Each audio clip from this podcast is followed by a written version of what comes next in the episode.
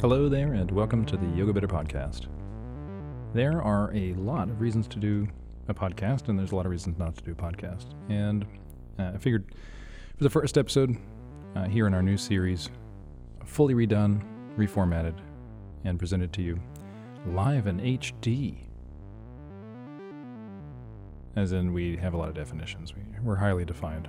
Uh, we spend this first hour uh, just going over what in the world is yoga better uh, who am I, my experience. I'll pull in my wife when we start talking about why we have a studio, why what we do in our business, and give you a little taste of who we are. We're going to be doing a lot of interviews. I Have a lot of we connections with some pretty amazing people. We've been doing some pretty cool interviews preparing for this podcast, and I just like listening to good conversations. And the truth is, if we set up a mic in front of most of the kinds of conversations we have with the people that we talk to. This is the kind of stuff that I would love to just be a fly on the wall and listen to. And so, why not do the work? Let's make this thing happen, and we'll bring some of these conversations to your ears. And without further ado, let's get started.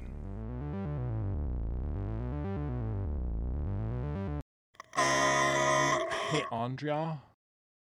Welcome to Hey Andrea. It's, it's where we talk. Talk to Andrea.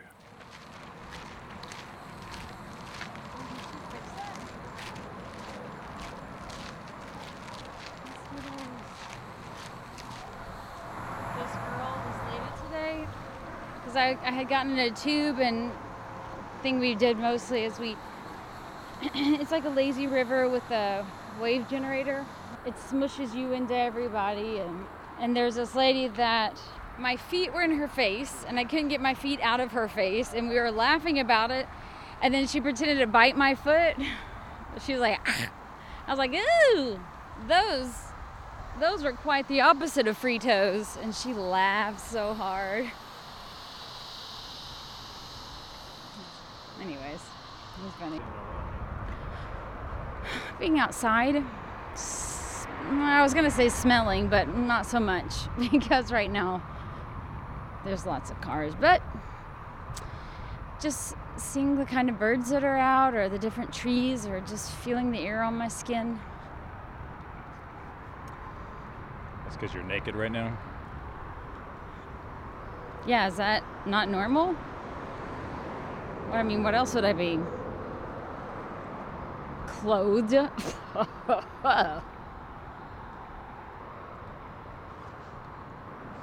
Mostly the birds, but just also it's kind of meditative. I'm moving my body. I like moving my body around. It's not running, but running's not really good for you anyway. So I tell myself. It's like something you could do forever. Until my last breath, hopefully, I'll be walking unless I have, you know, a lot of problems. Hopefully that's not the case, but I like doing things that I'll be able to do forever. Oh, I also, it's nice to walk whenever you're with me. It's nice to just exist together or with the kids. That's it.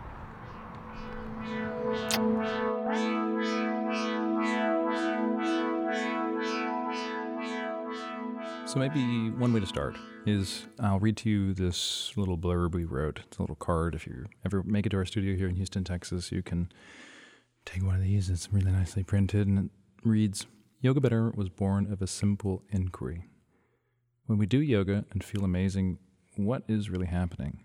The inherited tradition would explain it in terms of cosmic energy and the spirit, all wrapped in a mystical burrito. What if we attempted to explain yoga's beautiful phenomena using only what we can test? Using only anatomy, mechanics, with little sojourns into psychology and cognition, we've arrived at a style unlike anything you've tried before. Clear language, compassionate and uncommonly knowledgeable teachers, and an emphasis on growing while having fun. That's Yoga Better. So, you know, I love the challenge of defining what it is we do. And in short, that actually is sort of one of the ways we are different. It is the willingness to define, to systematize, to document is one of the highlights, one of the things that we do. I would say we do it well. We have done it for a long time. that doesn't mean anything. Uh, maybe we can talk just a tiny little bit about how we got here. So, I do yoga. I teach yoga. I teach here in Houston, Texas. Took my first yoga class in November of 1996. I just described this to mm, our most recent teacher training, and I here's how I described it. When I was young, by the time I was 10, I was an ardent atheist. As an 8, 9, 10 year old, here's what I would have said to you about something like the Bible. Really in your face, know it all atheist, I would have said the Bible is a book of answers for people who can't accept how afraid of death they are and can accept acknowledging that they just don't know. And so they need to know something. And the Bible and religious doctrine and dogma in general give you those answers. And so I, from a very early age, was kind of an obnoxiously intense know it all in this way. And I was a classical musician. And so that doesn't help because uh, if you've never known a classical musician, classical musicians just basically spend all day, every day by themselves in a room practicing, turning themselves into robots. And, you know, it, making a music is a beautiful, evocative, emotional thing. But to develop the skill to be able to do it, it's very, very robotic. You know, and so what I did as a, as a, I played double bass in the orchestras, and you know, I always knew I was going to do that. I knew I was going to be a musician from nine years old on. I knew I was going to be a classical musician from the moment I started playing violin. And when you're in the orchestra, your job is to play perfectly in a way that you don't stick out. And so when you play Beethoven, you play Beethoven perfectly like Beethoven. When you play Bach, you play like Bach. When you play Schumann, you play like Schumann, Tchaikovsky, Dvorak. It's all different. Debussy is not played like Mozart. And you learn how to speak with other people's voices. You learn how to blend and match perfectly with, in my case, the seven other bassists to your left and right. You you work really, really hard to become perfect. And you do that by being alone. And I ruined my body doing that. I don't know if you know this, but bodies have different proportions. I am a normal sized man. I'm 5'11, which I think is like the average, perfect average in the middle, but most of my height is from my spine, which means I have tiny little baby short arms, tiny little baby hands. I play the biggest instrument in the orchestra. I play the hardest to play instrument in the orchestra that re- that sort of necessitates pretty darn big hands. So you have a huge advantage if you have hands that are bigger than mine, and you have a huge disadvantage if you have tiny little baby arms and tiny baby hands. And so to for me to play, I was very good, but I had to distort my body a lot. And by the time I was I mean, I was in I was in constant everyday back pain from 15 on. I can remember being a 13 year old writhing on the floor in discomfort from playing my instrument and carrying it around and slouching and not knowing that slouching was the problem. So I play for this guy. Turns out to be the professor at Rice University. He says, I want you to study with me in the fall. He turns the card over and it has this guy's name Robert Boustany, 713 526, blah, blah, blah, blah. And Robert has a studio here in Houston. It was one block north of Rice at the time. So I was introduced to yoga going into my junior year in high school. The moment I tried it, I knew I was going to do it. It took me years to really commit to a practice. And what made me commit to the practice was on my back, my body, my shoulders just got worse and worse and worse. When I finally committed to yoga, I jumped full in. My first commitment was just three days a week. It, I knew I could feel it make a difference. And that was in November, January. Robert was teaching, started teacher training. Uh, there's lots of silly stories around all of this, but I, I jumped right in, absolutely not interested in being a teacher. I wanted to know as much as I possibly could about yoga. I wanted to feel better. And at the time, I was traveling around the country taking auditions. I was going to be a bass player. About halfway through that teacher training, I quite randomly got a job teaching yoga and I gave myself a year to quit, but I very quickly realized that when I I got more out of teaching yoga than I did out of classical music. And that the way I w- put it then is that the yoga was great for my bass playing and the bass playing was terrible for my yoga. It just made me feel terrible. And so I looked at my teacher, who at the time was 62 or 65, still young, but he had all the same body problems I was having at 20 something. And I just said, Do I want to experience this for the next 50 years? And I quit. And it didn't hurt that every person I said that I was quitting and selling my $30,000 instrument, the young ones were like, oh, yeah, like, you're crazy. I can't believe it. Uh, but the guys who've been sort of grinding in the symphony for years, they, I mean, one of them just said, this was actually backstage at Jones Hall here in Houston, said, if I could have quit when I was your age, I, I would go back and quit. It's just for the simple reason that I felt terrible. What I didn't know, even when I started yoga, is that I actually had a bulging disc, two joints of spondylolisthesis in my lower back, lots of weird issues with my neck, uh, imbalances, and you know, chiropractors would have a field day describing the subluxation and weird alignment. It's giving myself scoliosis. Uh, when I started yoga, I weighed 40 pounds more than I do right now. I come from a very unhealthy life. I was unhealthy when I started yoga. And the way I did yoga, as taught, as trained, hurt me more. I felt better. I felt freer. I didn't have the same kind of problems. I dropped a whole bunch of weight. But while doing the standard practice, I herniated a disc. While doing the standard practice, I've torn every joint in my body. Everything there is to tear, I've torn it. And so I won't go too deep into the spiritual practice that developed but I just at some point had to ask the question. The way my teacher would put it is, okay, if you have you got a pain in your neck, there's a weird thing in your shoulder. It's not just muscles, not even just fascia. It's a derangement or a blocking or some kind of issue with the subtle energy that runs through your body. And I would have, I went from being an ardent atheist to somebody who would justify certain yoga poses over other yoga poses based on their impact on our chakras and we'll definitely do some podcasts on that whole journey. It's super interesting to me. I at one time had a, an entire bookcase full of Indian classical yoga texts. I've read all of them. I've studied all this stuff, and I currently don't believe any of it.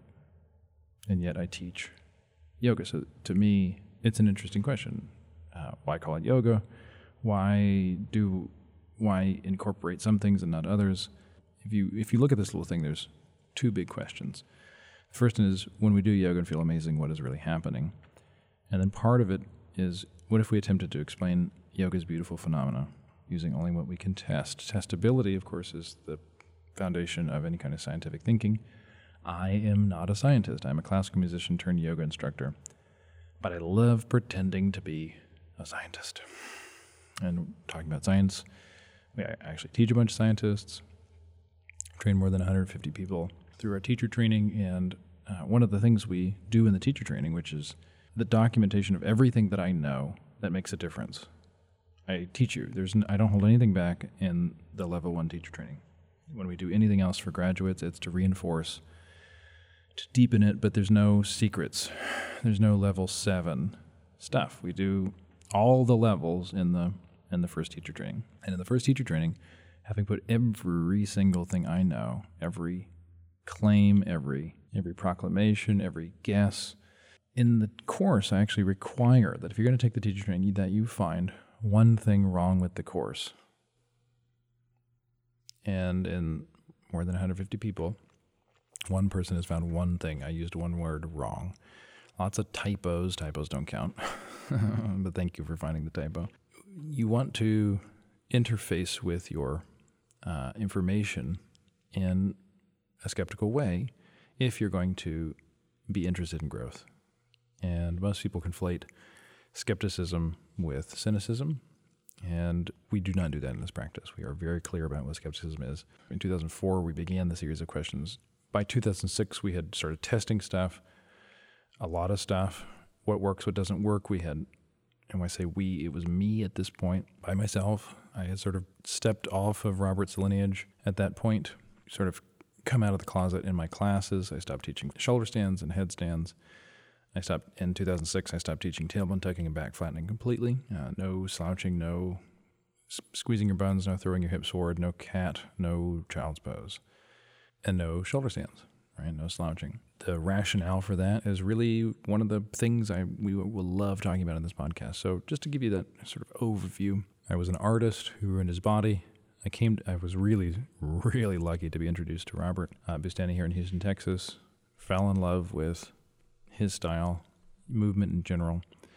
Was still failed by his style and movement in general, and have spent that time, this last more than 15 years, trying to question everything and incorporate everything that works and doesn't work and study every style and steal from the best and expurgate and edit and and evolve.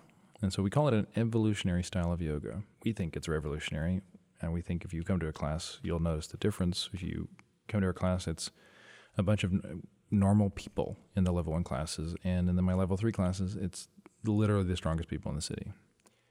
And so we teach every body at every stage, we every possible body issue. My private lesson clientele is average age is over 75, and I just finished teaching a class here at the studio that like it looks like I'm it looks like I'm I'm upset at the students uh, how hard everything is. I'm we're all laughing the whole time, but it's just it's kind of crazy the stuff we work on.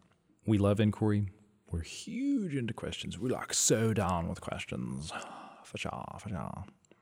And when you collect questions like we do, it helps clarify things. It seems weird saying that if you collect questions, you'll have better answers, but think about what happens when you come up with a good answer. You search Google and you say, okay, what's the answer to this thing? You have the answer. Well, you're satiated.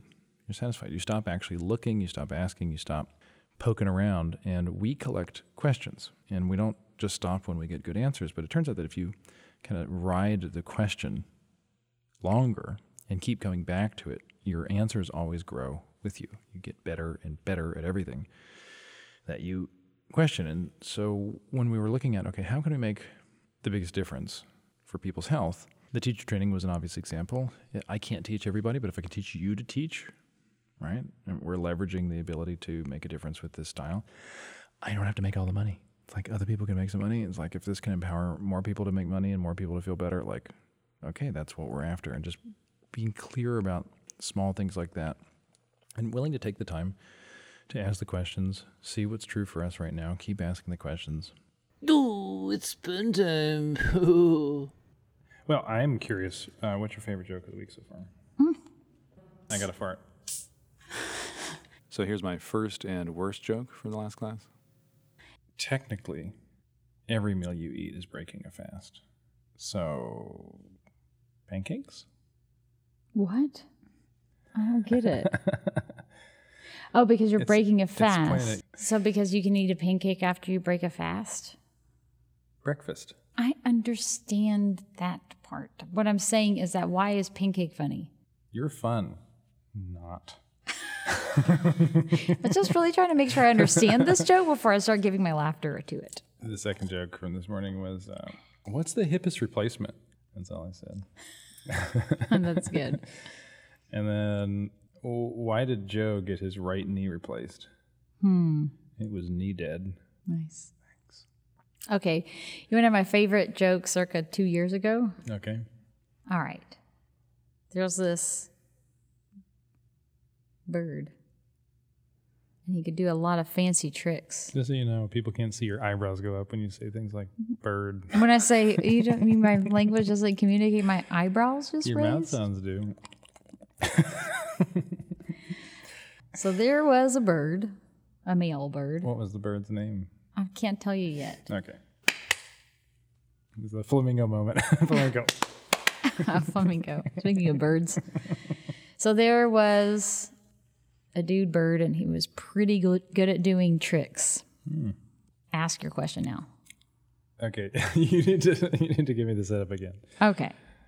Well, you just asked earlier what was his name. I know what my job is. I need to know whether you said. You hear about the bird? It was a eagle. An eagle People get cannot see your eyebrows go out. Sorry. there was an eagle bird, and it, it was very good at doing tricks. What was its name? What was his name? Talented. Talented. That is not the joke, Ah, but it is, it's good. what's the joke? And that's fine. Really, you're not any fun. You took my joke. You says you got to. I said circa. okay. you got to. I said circa. That's the best I can remember it. It always pops into my head because I always think of it and I can never tell it. What's the real joke? No, you got to. Did you hear Theodore the owl? Want to? That's right. uh, is really skilled in juggling.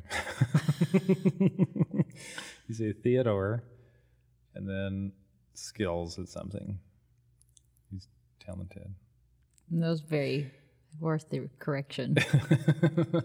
I did forget the Theodore part. Alvin Simon. Theodore. Dude. Dude.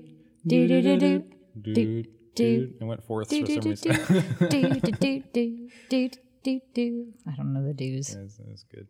Did I already tell my favorite Bruce Lee joke? No. Okay, that is definitely top Andrea, of the list. what is your favorite Bruce Lee joke? I'll tell you. Did you hear that uh, Bruce Lee has a vegetarian brother? What's his vegetarian brother's name? Brocco. Eyebrows it. Head nodding. That's right. You got to put the first and the last name together, and then it'll make better sense in case you missed that. Thanks for that. I needed that.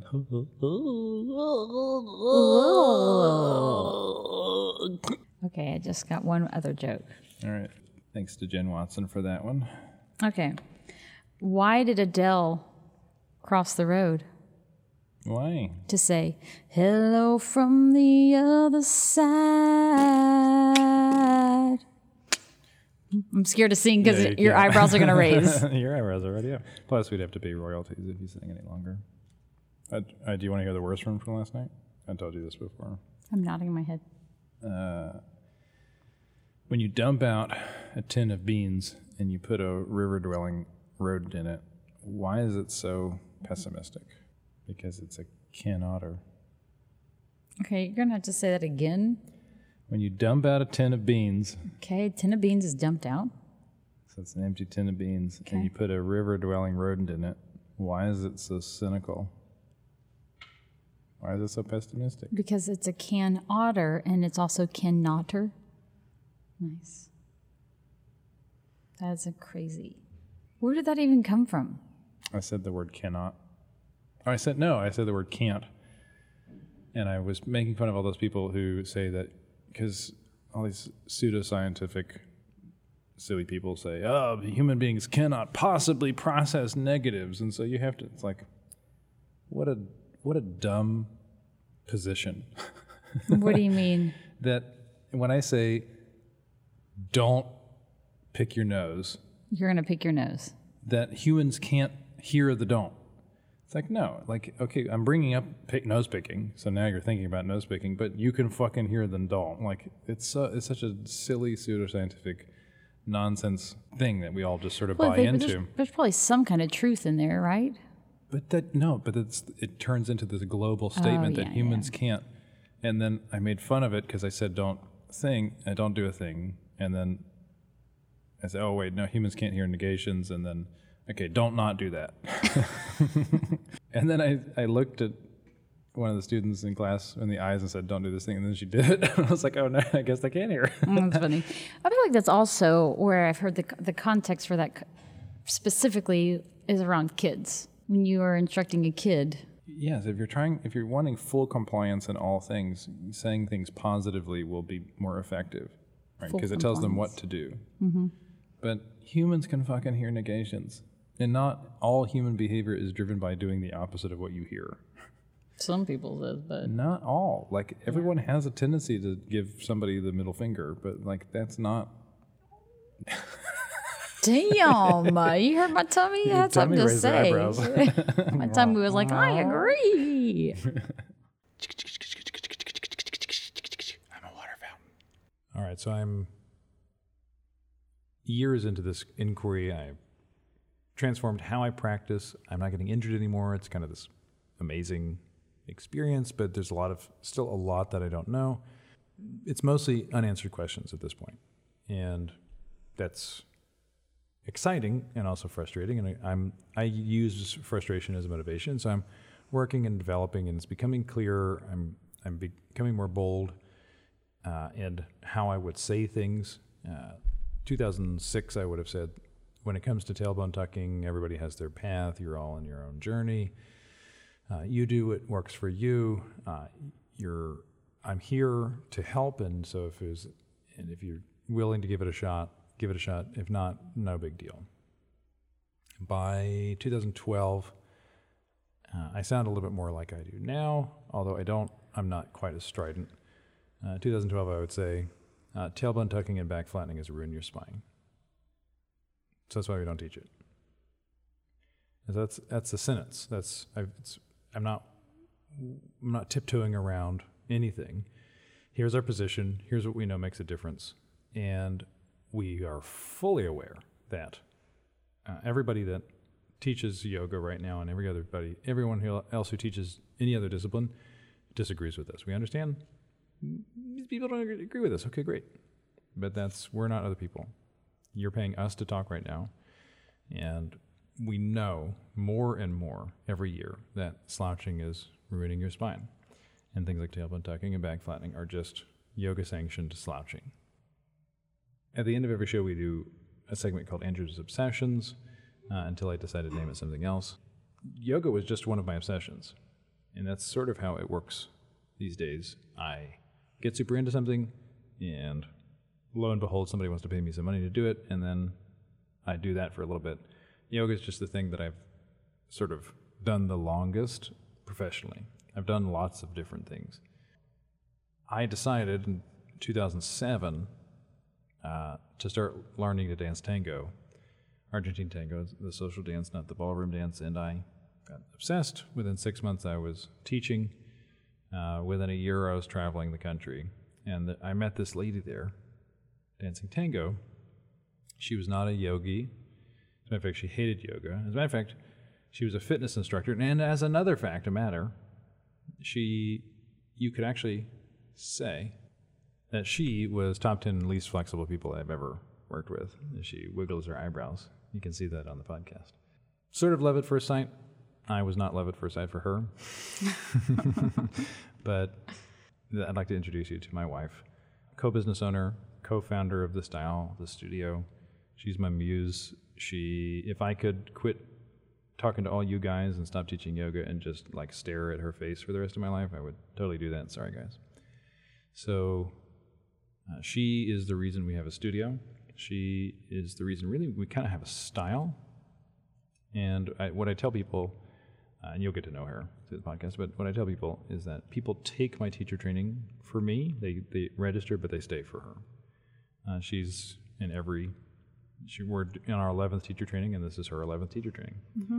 Uh, so first of all, uh, before we, just a tiny bit of backstory about who the hell are you and why you do what you do. Uh, why do you take the course every time? I take the course because I really enjoy being in the same room with you. Really, that's my favorite part. Secondarily, all the stuff we talk about, I learn something new about it. It's never the same course because there's different people in it. And then there's the people in it. And I love getting to know the kinds of people that do our teacher training. Tend to be pretty awesome. Tend to. Tend to. There's, there's those exceptions. You know who you are. Yes.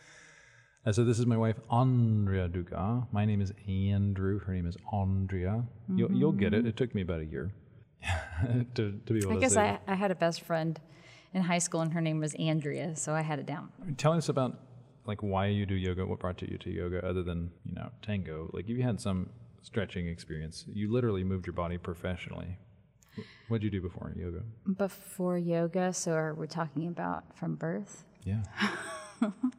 Well, Other than poop yourself and pee that's yourself. still my first few months, few years probably, a couple years. I was in college. I I did college.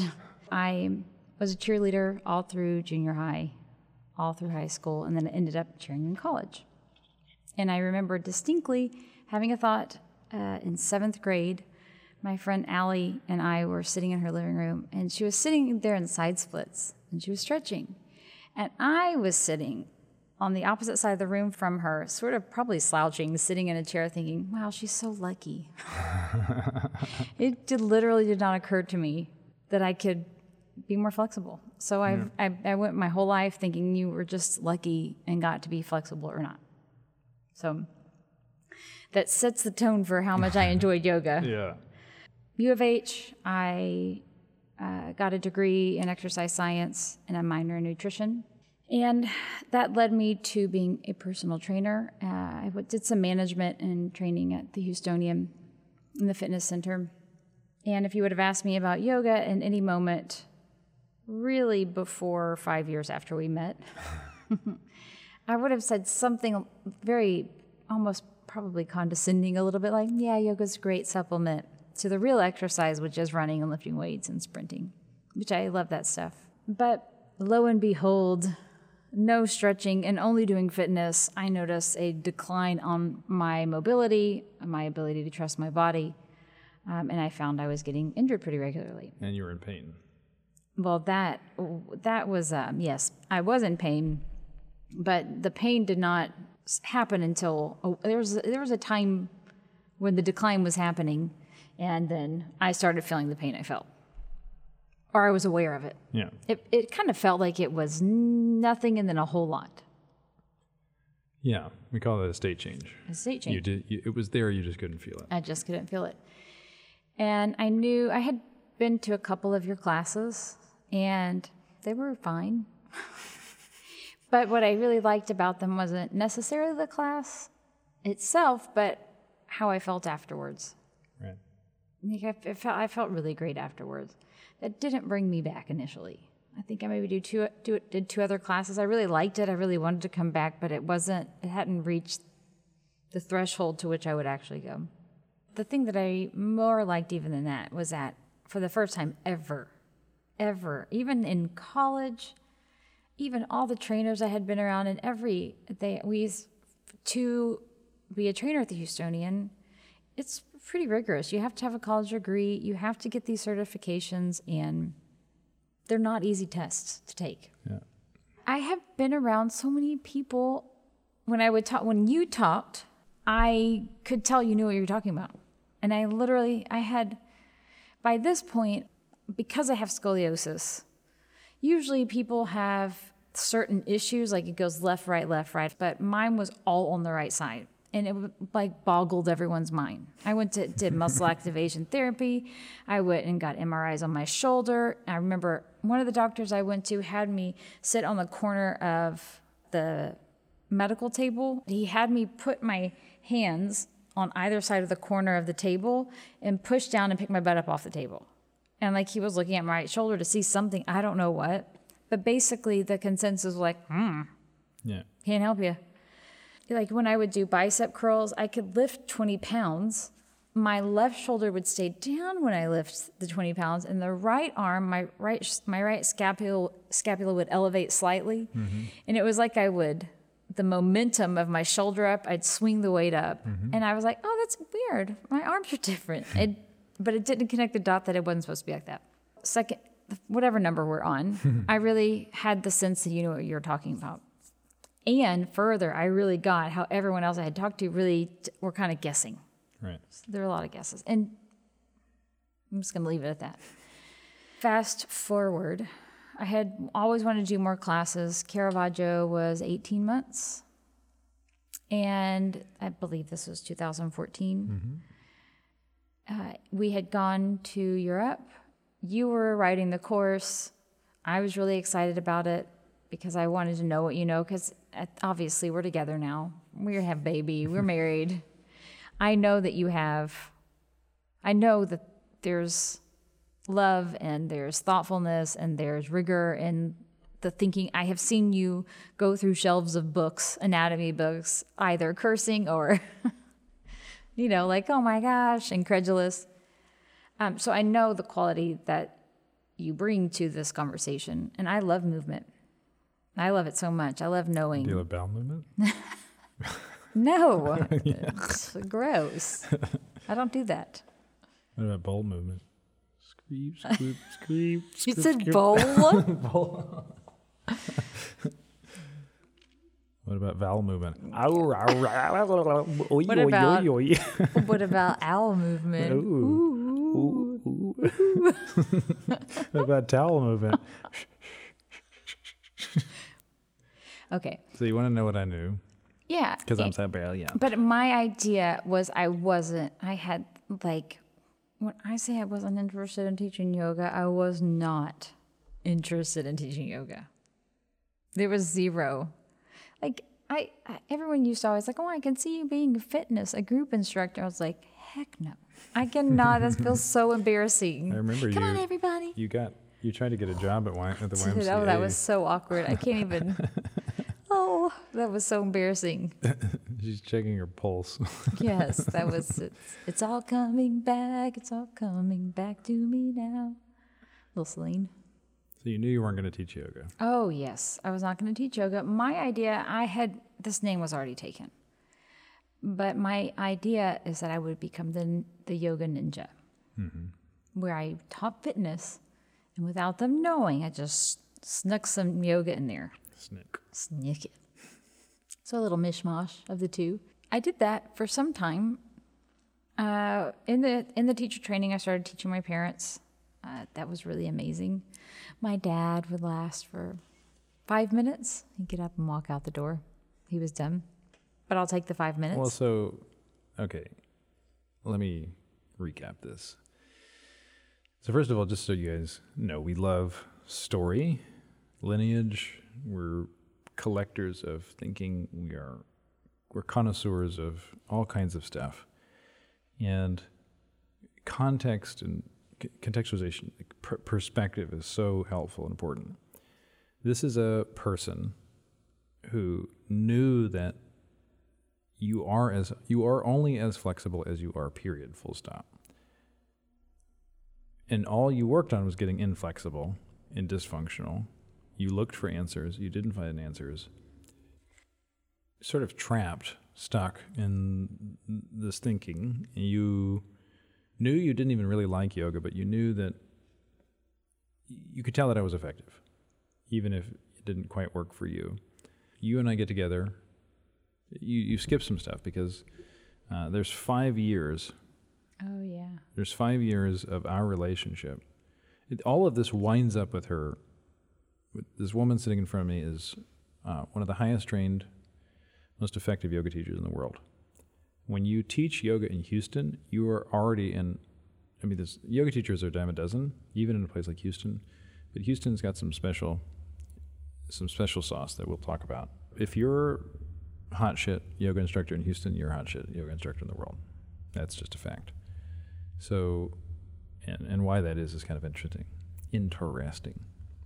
So, she she chooses this guy, this kind of insane uh, polymath, uh, obsessive, not particularly stable, uh, but but effective at many disciplines. We fell in love over dance. I am a very effective dancer. I'm- a musician. She's a musician. Very effective dancer. I, I dance your ass Uh, off. You did. I I'm an effective dancer. I get dancing done. Watch out, everybody. yeah, I the proof I have I've proved myself, you know, to to be effective at these things that you you know there's evidence in your life that okay maybe this guy's trustworthy with this thing and maybe it might maybe I can suspend my disbelief. I don't believe it, but there's something maybe something there. Except I made a promise to you when we first got together. yes, you did. What was that promise? You're not my teacher. So I promised that I wasn't your teacher, Mm-hmm. which on the face of it seems like I'm being a stingy asshole. That I uh, am just not going to teach you. You're below me, or some weird power thing. But for me, it was just very simple. I teach all day. I kind of have to be sort of dominant and assertive. Like you, I literally tell people what to do all day. Like there's no subtlety. Like I literally say, take your arms up. I'm, tell, I'm telling people to stand up, sit down, lie down. I tell you when to breathe. I'm literally controlling everything people do for hours and hours every week. It's kind of insane. And I knew I didn't want that in I knew I didn't want that in my life outside of class. I do that enough in class. And the other thing is it's really annoying to be taught at. One of the promises we have in our style, if you teach for us, you actually make a promise that you don't teach at, coach at, advice at, or help at other human beings. And that is trying, it's, it's teaching people who haven't asked you to be taught. And so when I say I'm not your teacher, I'm not just going to teach at you. If you ask me for help, I will help you, for sure. But that's very different than I know it's better for you, so I'm going to be in your face telling you what you should do. That's not going to happen. And so that was my promise. I'm not going to do that. And what did that look like for five years? Me complaining and you saying, hmm, well, I know a guy. And that was, it was kind of nice, but also super annoying. A Wasn't it? little bit, yeah, because I would have, there's a part of me at least that would have wanted you to make me. A, um, a lot of parts of me probably. So, Yeah. for, so for five years, you didn't do yoga. You you would often cry yourself to sleep from the discomfort in your shoulders and your hips. Mm-hmm. You had two babies, not particularly easy births. So I do this teacher training. You knew you liked me, right? We're married by this point. Pretty much. Just kidding. Yes. You're reasonably confident you like me, and so there was a kind of like I'll do the course just to like be in the room. I've been working hard on this thing. What I work on is kind of interesting. It's exciting to do this new thing, right? And so of course you're going to be in the room, but you know you don't want to teach yoga, and now that's the that's the context. It's five years of not yoga, suffering this like weird thing where she's married to a yoga instructor who for, has every evidence that could help her with her pain but has made this promise where he's not going to be her teacher, which means she has to drink from the fucking river. That's it. what does that mean? You, you can lead a horse to water, but you can't make it Oh, drink. yeah, She's got to do the work. She's got to do it. And I'm not going to do it for her, but I've also promised to love her no matter what she does. You don't have to do yoga. I married you without yoga. So now you're a few months in the teacher training. I've given some assignments to teach some people to, you know, start a class or whatever. Your parents live in the woodlands. So for re- for perspective, the woodlands to Houston is like Berkeley to the San Francisco airport. It is fucking far away. Right? It is not they are not casually close. They're not the same city. They're not the same county. It is far away. That's where your parents live. We live in the city. Our studio's right. Our house is farther away from downtown. And you made your parents drive to our house. Well, they would. I, it would, I would plan it whenever they, they were coming to get the kids. Okay, so they're coming to get the kids. They're driving an it's an hour. It's and so they drive an hour, and you're like you're you don't say, hey, would you like to do yoga? Well, I did. I did ask them. I, I did tell them. It, I, I would not have made them do it. you made them do it. I mean, Uh, Judging by the looks on their faces, that was not voluntary. that was voluntary. That's what voluntary looks like. I'm afraid to say it. I mean, my dad left after five minutes, so you know. Yeah. I mean, these people are in my. We have a little room in the front of our house where we teach out of, and this is just imagine like some very proper person hearing somebody fart blatantly in public, like that's the face, and then they smell it like that moment they smell like like that's that's It, it, really, honestly, it was really more my father. Yaya was a much better participant, a much better willing participant. but you can also but from they were doing it because they love you That's why they were doing it. and not because they just thought they could get some benefit. Me, I don't know. It was a hodgepodge, but it wasn't a lot. I would so, say that. So just for example, she's forced her parents. I'm going to say she I forced. I did not force them. I'm going to say what I'm trying to say is everyone, you go force your parents to to to do yoga right now, every single one of you. And I would literally, uh, when we teach, we- we teach leadership and we go through all these questions of what to do when people do this, and it's pretty rare. Like every 40 seconds, I would hear your father yell, "Why are we doing this? What am I supposed to feel?" And then yeah, he would just like peace out, drop the mic. just drop the mic. It's He'd walk out of the room. All right, so this is 2014. You're, um, and two Mm-hmm. Things happened. You had a breakthrough with your parents, right? So that's a huge deal. Oh yeah, because I didn't. I let my dad leave. Yeah. I didn't chase him down. I mean, I was like, oh, "Are you sure you don't want to come back?" But I actually, and it was hard because I have some opinions. I had some opinions. Let me help you. You should let me help you. Or also that coupled with a fear of not helping them doing this stuff. But that was a big deal to just let them be how they were in our lessons. And by the end of the course, I had done, I mean, I was pretty rigorous with my practice. during the course. This is the second breakthrough. Yeah, this is the second practice, breakthrough. yeah. Mhm. And fast forward, the course is over, and of course, in my mind, I'm thinking, "Peace. I'm done." I'm like my line. dad. In five minutes of yoga, he's out. Like I was out, and I promptly quit doing yoga. And it was about two weeks. I woke up, and just like before, I had to like slowly roll myself out of bed till I got my feet under me. And then I'd have to pull my shoulders down there like Glued to your ears. Like it was like molasses pulling them down. And then I would try to stand up, but my back was sort of hurting. Like it was one of those like sore, it wasn't like sharp pain. It was just like, like creaky. Mm-hmm. And I had to slowly stand up and I was like, whoa, this is what I used to feel like all the time. It was crazy. And that was it. That was it. So that was what it. Well, that's when I really gave into this practice. I, I, I gave up for, I gave up pretending to know That you could do it without the practice. that I could do it without the practice, or like I was going to somehow figure it out in a different way. Yeah. Everybody wants to do everything the way they want to do it. Mm-hmm. And it's this is why we say growth is hard. Growth is doing it a different way. Yeah. What do you call it when you do something before life makes you? That's so that's just a sort of maxim from the practice. We say that Yeah, and we we use it in the conversation of integrity. Integrity is doing things that's right. better now before life makes you. Before life makes. It was sort of like that also. I didn't know you could stretch and get flexible. I mean, and I'm telling you, like it's embarrassing. I was in. I was out. I was out of college when I was like, oh, you can work on it. Just that seems so dumb to me. But similarly, I did this practice the whole, and it wasn't clear to me that there was a huge difference. Yeah. I, I mean, I felt fine, but it was like, yeah, you know, I just there was room for me to just revert. Yeah. And when I when I woke up, whatever morning that was, it was Undeniable. undeniable. And now I know it's like I've. Which pill does Neo take? He takes the blue one, doesn't he? Hmm. It's like I took the blue pill. Yeah, you can't go back. I can't go back. So the title of our pedagogy book is you can't unthink a thought.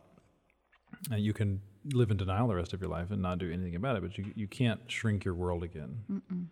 You, but the other two truths are you can't, you can't know what you don't know until you know it, and you can't feel what you can't feel until you feel it. Right. Well, it's funny. Also, one of the things that Andrew says in the teacher training is, That's me.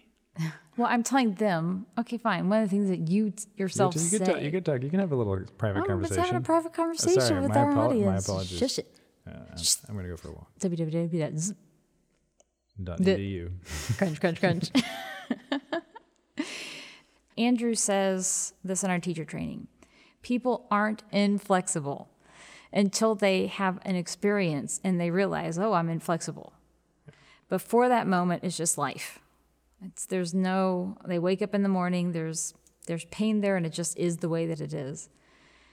And I was teaching one of my classes. This is when we were over in Mecca. And, you know, just to say an aside, the first six months of our, our um, studio being open, there were two people in my class, and those were my parents. Like, it's faithfully there. And the nice thing about having the studio is that he can't walk out. it's different. There's other people in the room, or the promise of one day other people being in the room. And so my dad had been coming to he had been coming to classes for a while. At this point, he had a buddy of his start to come to class named Skip, and it was one of Skip's first. I think it was one of his first classes, maybe the second. And I hear them on the other side of the room, and my dad is talking to Skip, and he says, "Man, man, I never realized how, how inflexible I was." It's like, it's just neat to see that or hear that experience. You know, it seems obvious. Like it was obvious to oh, me I was inflexible. One of the things that I'm excited about us talking about quite a bit is our business. We run our business together. We do everything together. I we have different jobs, but it's a co-creation, just like our parenting, and just, just like our parenting, there's lots of hugs. A lot of Lots, a lot of hugs in our business. You don't want we don't have we don't hug you. Unless you, I mean, I like hugs. you like it. I do. I don't want to live a life without hugs. well- Don't hug Andrew, maybe. you can hug me.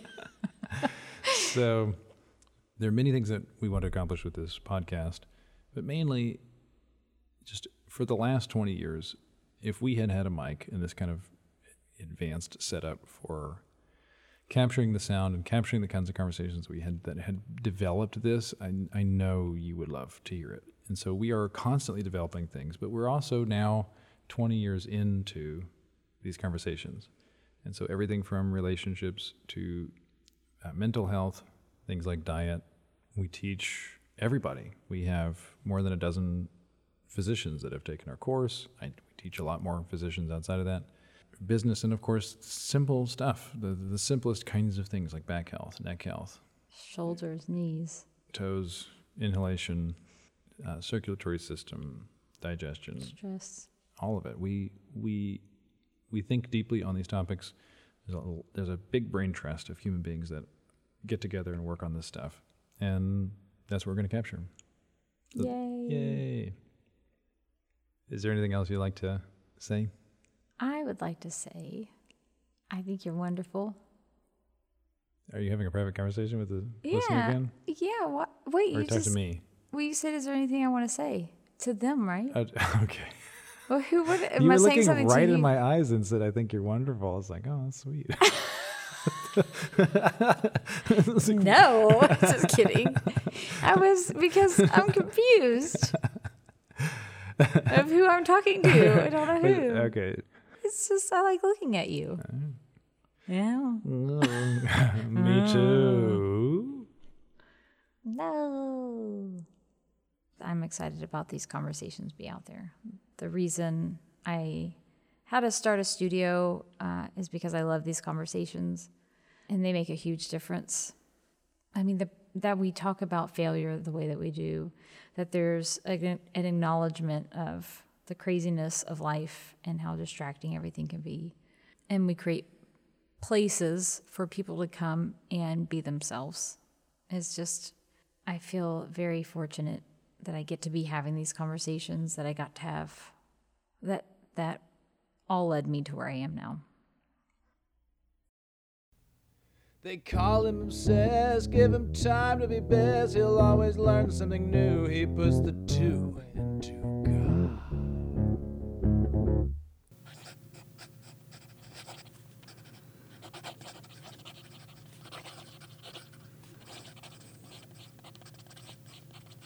Uh, for those of you that did not know, my name is Andrew, and Andrew's Obsessions, just a simple little segment where we look at all the places uh, that I am currently obsessed about a thing. When I was a kid, I wanted to be a prodigy. It's pretty embarrassing thinking about the intensity with which I was hoping that that would be true. I was basically always waiting to be discovered.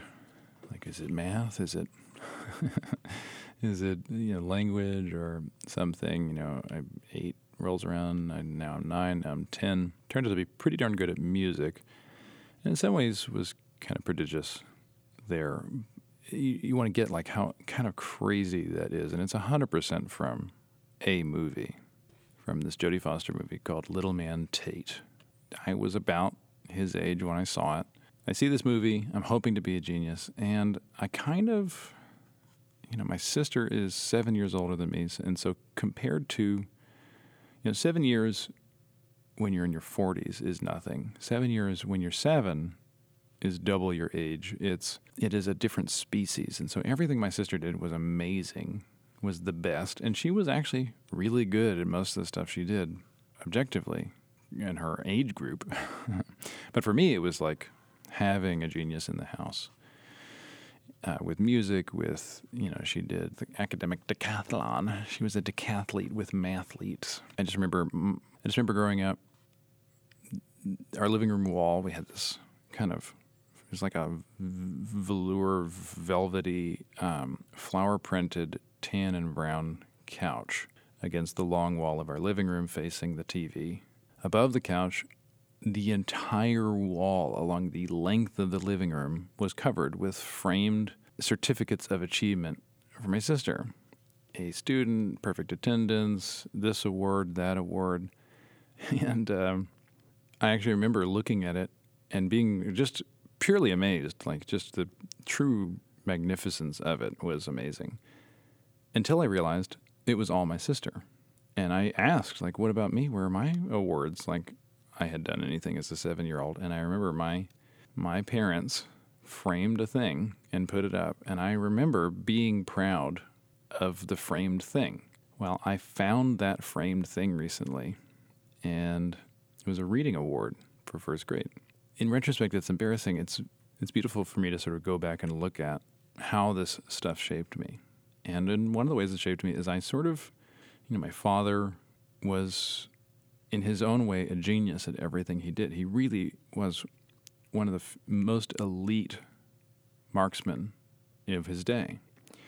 Uh, there are very few people who could shoot a rifle or a pistol better than him. And his encyclopedic knowledge of everything firearms. And of course, he was a jet engine mechanic, which meant he could work and fix on anything. He, and he was v- always demonstrating this sort of prodigious ability to learn new things, to truly understand how systems worked, to go through and read the manual, to become sort of an expert at all the different disciplines that you engage in. And of course, my mother is a teacher. She was a, a high school teacher, AP English and world history for 33 years. And so learning and expertise and mastery and badassery, that's sort of just the environment I grew up in. And so when I do things, I, I call them obsessions. You would probably call them hobbies. I call them obsessions to differentiate them. And every podcast, we'll look at a different one or whatever was the most current one or one of the ones that sort of has stuck. The one we're looking at today is fountain pens. So right now I'm writing with a Platinum President, and it's their sort of flagship fountain pen. For those of you that listened to the Write Love Month podcast a few years ago, you know how writing letters, handwritten letters to people, kind of difference we, we know that that makes in our in ourselves and our relationship with other people. And fountain pens are just sort of these nice. What an old technology these are. and, and the the best description I've ever heard of them is that they're con- fountain pens are a controlled leak. They are just leaking ink, and yet figured out a way to control it, and they end up kind of being these sort of beautiful obsessions.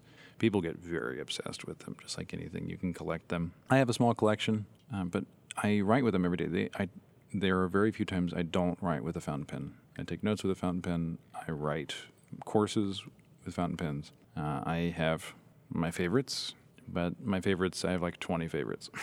uh, and so if you love fountain pens, uh, we'll have a picture of this fountain pen and a few, maybe a few of my others. We'll have some links to my favorite fountain pens in the description. If you've never been to the website, you can check the website and look at our podcast page for all the show notes. So right now, let's see here. Oh, I'm only carrying two. I normally have at least three different fountain pens. There's a few things I really love about them, other than just the writing experience. I love watercolor aesthetic. Watercolor was an obsession that we had last year that we'll talk about in future episodes. And what so watercolor is a matte colorizing thing. So you put watercolor on paper, it's not glossy. The the texture of the paper shines through. Fountain pens are like that, and so you get to sort of pick these different these inks with all these different qualities. You have nibs that give different sized lines, and then based on how you write and how you like the nib to feel on the paper, uh, you choose different pens. And then of course there's the paper. And so there's there's three things that go into fountain pens. You got the pen, you got the ink, and you got the paper. And the second you dip you, I want to caution you. The second you dip your big toe into fountain pens, you got to deal with all three. So you got to get the nice pen, the, the pen that you're super excited about. Well, then you got to get. We have what, what one might call uh, too many inks, and then you have to have good paper. So I, I only take notes on good paper. Our second best paper in the whole wide world that we love is just the regular Rhodia blank uh, A5 pads. So the A5, the number 16. I literally wrote my entire pedagogy book, postures book, anatomy. Uh, every workshop is written on a Rhodia blank A5 pen. It works great for every kind of nib and ink. So this, I have my platinum president. It's in the red, sort of corally red, and I have a pilot vanishing point. I never thought I would like the pilot vanishing points in a bold. They're both in bold. Vanishing point is a is a clicky clicker, and it looks very silly, and you have the clip at your fingers. But I have to say, I made the mistake of writing with one, and it's so good, so good. And we got actually, and just for those nerds, we got to talk about the Triumvirate. Uh, the ink in this, in my platinum, is Sailor Sailor, which is an embarrassingly expensive ink.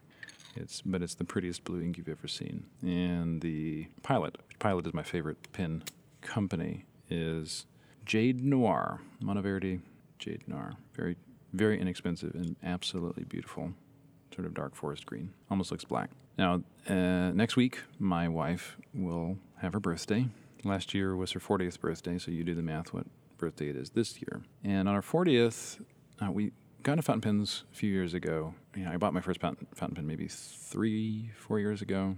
My first fountain pen that I wrote with three years ago, the Pilot 823. And that's, I wrote most of most of my courses with that. Holy moly, a most excellent pen. And I started getting Andrea into pins. One of the things that's so fun about any kind of these you know, weird obsession-y kind of hobbies is finding other people that like it also and being able to talk about it. There's a store here in Houston, Texas called Dromgoole's. We actually have a fountain pen store here in Houston. It is ju- it is a fountain pen store and everything, all things fountain pen and pen related and writing instruments. And the owners there are most excellent. We love them. Uh, we're friends of the store. Being able to sort of share this with my wife is probably my favorite thing. I love fountain pens. I would write with them even if I was single. My wife's birthday's coming up. She's got a few new fountain pens coming down the line that I, I bought almost a year ago for this birthday. If you've never tried it, uh, obviously you should stay away because it is a rabbit hole. If you have terrible handwriting, uh, welcome to the club, and you can work on that. And that's one of my obsessions is actually working on penmanship and learning uh, calligraphy and script and figuring out how to control your hands. If you ever play music, yeah, you control your hands to play music. Okay, great. Control your hand to write a legible A. lowercase a. How are you going to write that in lowercase a? That minuscule, legibly. Thank you guys. It's always fun to share obsessions. Ah.